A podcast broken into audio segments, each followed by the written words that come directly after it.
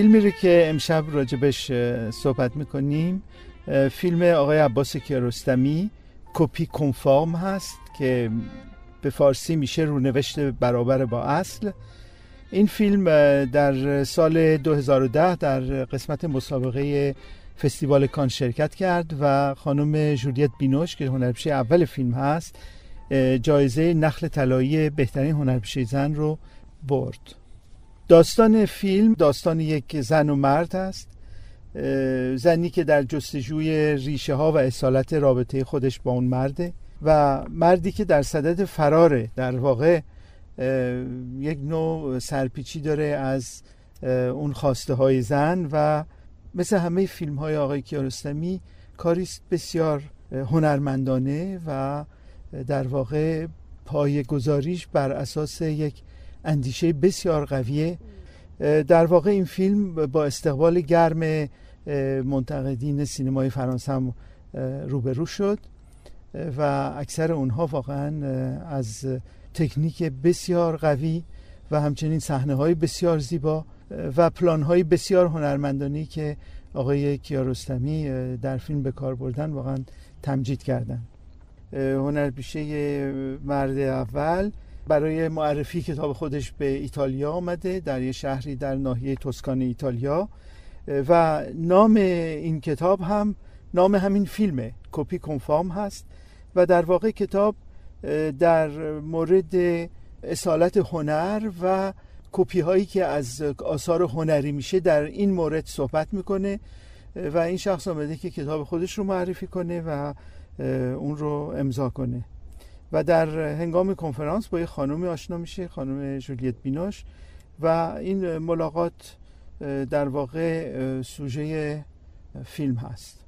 پس از آشناییشون تصمیم می‌گیرن که با, با هم یک گردشی بکنن در اون ناحیه و مثل بقیه فیلم های آقای کیارستمی داستان از در یک ماشین شروع میشه و در روی جاده. و این رو بگم که این اولین فیلم داستانی آقای کیارستمی هست که خارج از ایران گرفته شده Uh, You want to go? I don't know. Uh, nowhere I particularly want to go. I'm happy just driving. Driving. Driving around. Well, yeah, you got to do the driving. I, I get to sit here and, and look at the view. Right. I have an idea. I can take you to a place you find it uh, interesting. Oh, just one thing. Uh, will it take long? How, how, long- how far is it? Half hour. Is that Oh, okay with you? Yeah, that'll be fine. I have to be back here at nine for my train. Nine o'clock. All right. At your service. مسئله جالب میشه گفت که این دو هنرپیشه اسم ندارن در فیلم هر کدومشون نمونه یک زن یا یک مرد رو نشون میدن همطور که خانم بینوش گفته نداشتن اسم باعث می‌شد که ایشون در هنگام بازی در واقع احساس کلیه زنها رو بیان کنه. این دو, دو نفر در حول سوژه این کتاب صحبت می‌کنن. در قسمت اول ملاقاتشون برخوردشون به صورتیه که ما اونها رو به عنوان دو شخصی که همدیگر رو نمی‌شناسن می‌بینیم. در صورت که ناگهان پس از یک اتفاقی در یک کافه‌ای صحبت ها و در واقع برخوردشون کاملا عوض میشه. و به صورتی در میاد که زن و شوهری هستن که از 15 سال قبل با هم ازدواج کردن هرچند که با هم زندگی نمی کنند و حتی یه فرزندی دارن یه پسری دارن که اون هم 15 سالشه. این مسئله بسیار جالبه چون که بیننده فیلم از خودش می‌پرسه که واقعیت در کجا قرار داره.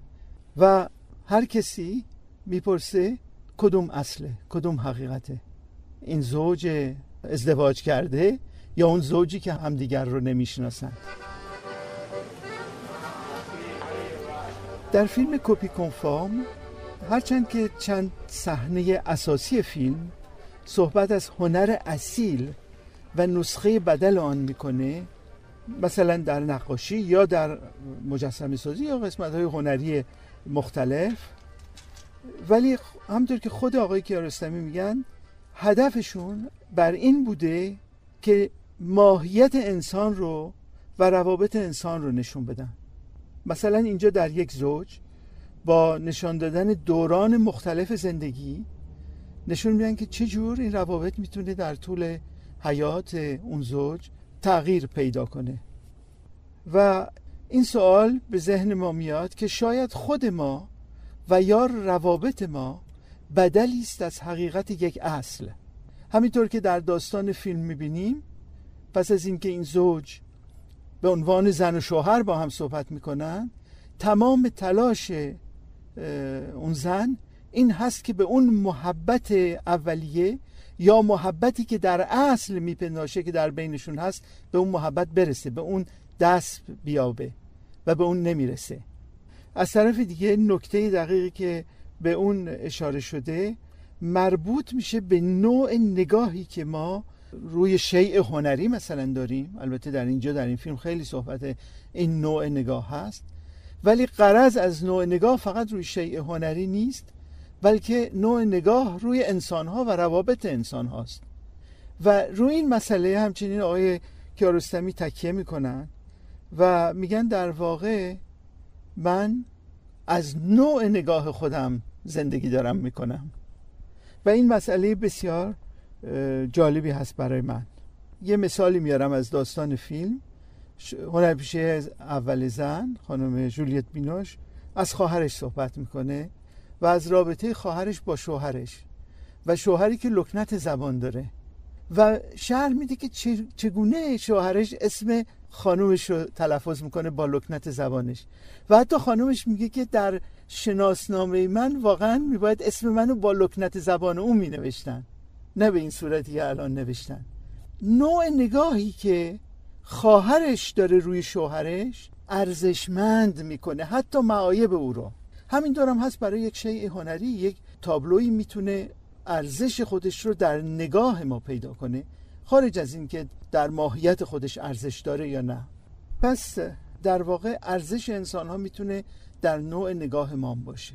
چگونه ما به دیگران نگاه می‌کنیم چگونه اونها رو ارزیابی می‌کنیم صفات اونها رو چگونه می‌بینیم تمام اینها ارزش ارزش انسان ها رو برای ما مشخص می‌کنه The whole purpose of life, the whole meaning of existence is is to have fun, to have pleasure.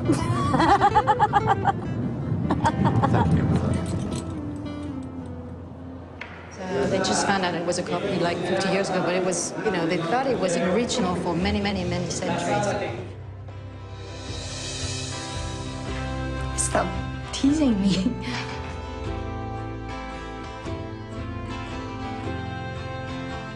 Questions about the concept of originality have been discussed throughout history.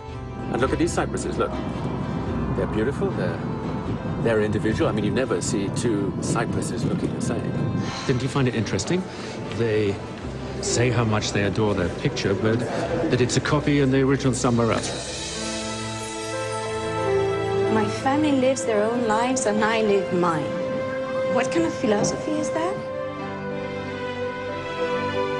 You like it? You drink it. She mistook you for my husband and I didn't correct her. Oh, really? در خاتمه می‌خواستم دو یا سه مطلب رو بگم که مربوط میشه به اون نگاهی که ما در واقع روی انسانها یا روابط انسانها داریم به عنوان بهایی یا الهام می‌گیریم از تعالیم بهایی. اول اون چیزی است که ما به عنوان مقام انسان می‌شناسیم. یعنی در ذات خودش انسان مقام بزرگی داره. همونطور که حضرت بهاءالله میفرمایند مقام انسان بزرگ است. و در جای دیگه میفرمایند که انسان تلسم اعظم است. انسان را به مسابه معدن که دارای احجار کریمه است مشاهده نما. در واقع این دیدی است که ما از انسان داریم. به هر صورت و نحوی که رفتار کنه در واقع در اصل خودش تلسمه. در اصل خودش بزرگه. هرچند که رفتارش یا گفتارش اونطوری که باید نباشه. این یکی. ولی مطلب دوم که بسیار مهمه نهی از عیب جویی است. در واقع نگاه ما باید آغشته با یک دید مثبت روی انسان ها یا رو روابط انسان ها باشه. این دلیل بر اون نمیشه که ما خوشباور باشیم. در واقع باید حقایق رو ببینیم ولی ولی با نظر داشتن به اون اصل انسان باید جوری نگاه کنیم که فضیلت های هر شخص رو در وهله اول ببینیم. و این خودش در رفتار ما بسیار اثر می‌گذاره. همونطور که حضرت عبدالبها میفرمایند باید نظر به کمال نفوس نه به نقص نفوس کرد. باید تحری مدائه نفوس نمود نه تجسس عیوب نفوس. باید به قدر امکان از عیوب چشم پوشید و از کمال نفوس بحث کنید. جای دیگر میفرمایند که این از نفس اماره است که هر چیزی را به نظر انسان بد می نمایاند به غیر از نفس خود انسان. بالاخره در رابطه با نگاهی که ما روی واقعیت های زندگی و واقعیت های افراد و روابط افراد داریم متأثر از اون پیش ها و تعصباتی است که می‌تونیم داشته باشیم.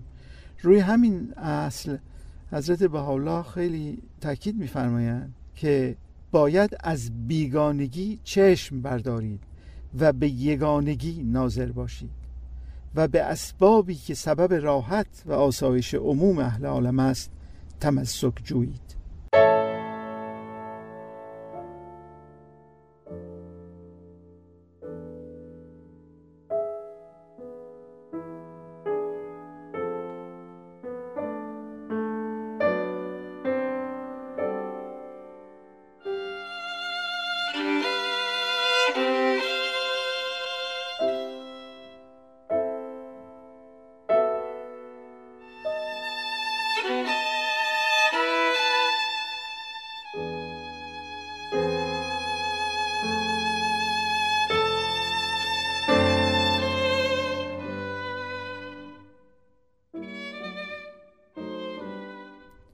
ممکنه به نظر بیاد که این چیزی رو که از آثار بهایی من اینجا میگم ربطی به این فیلم نداشته باشه.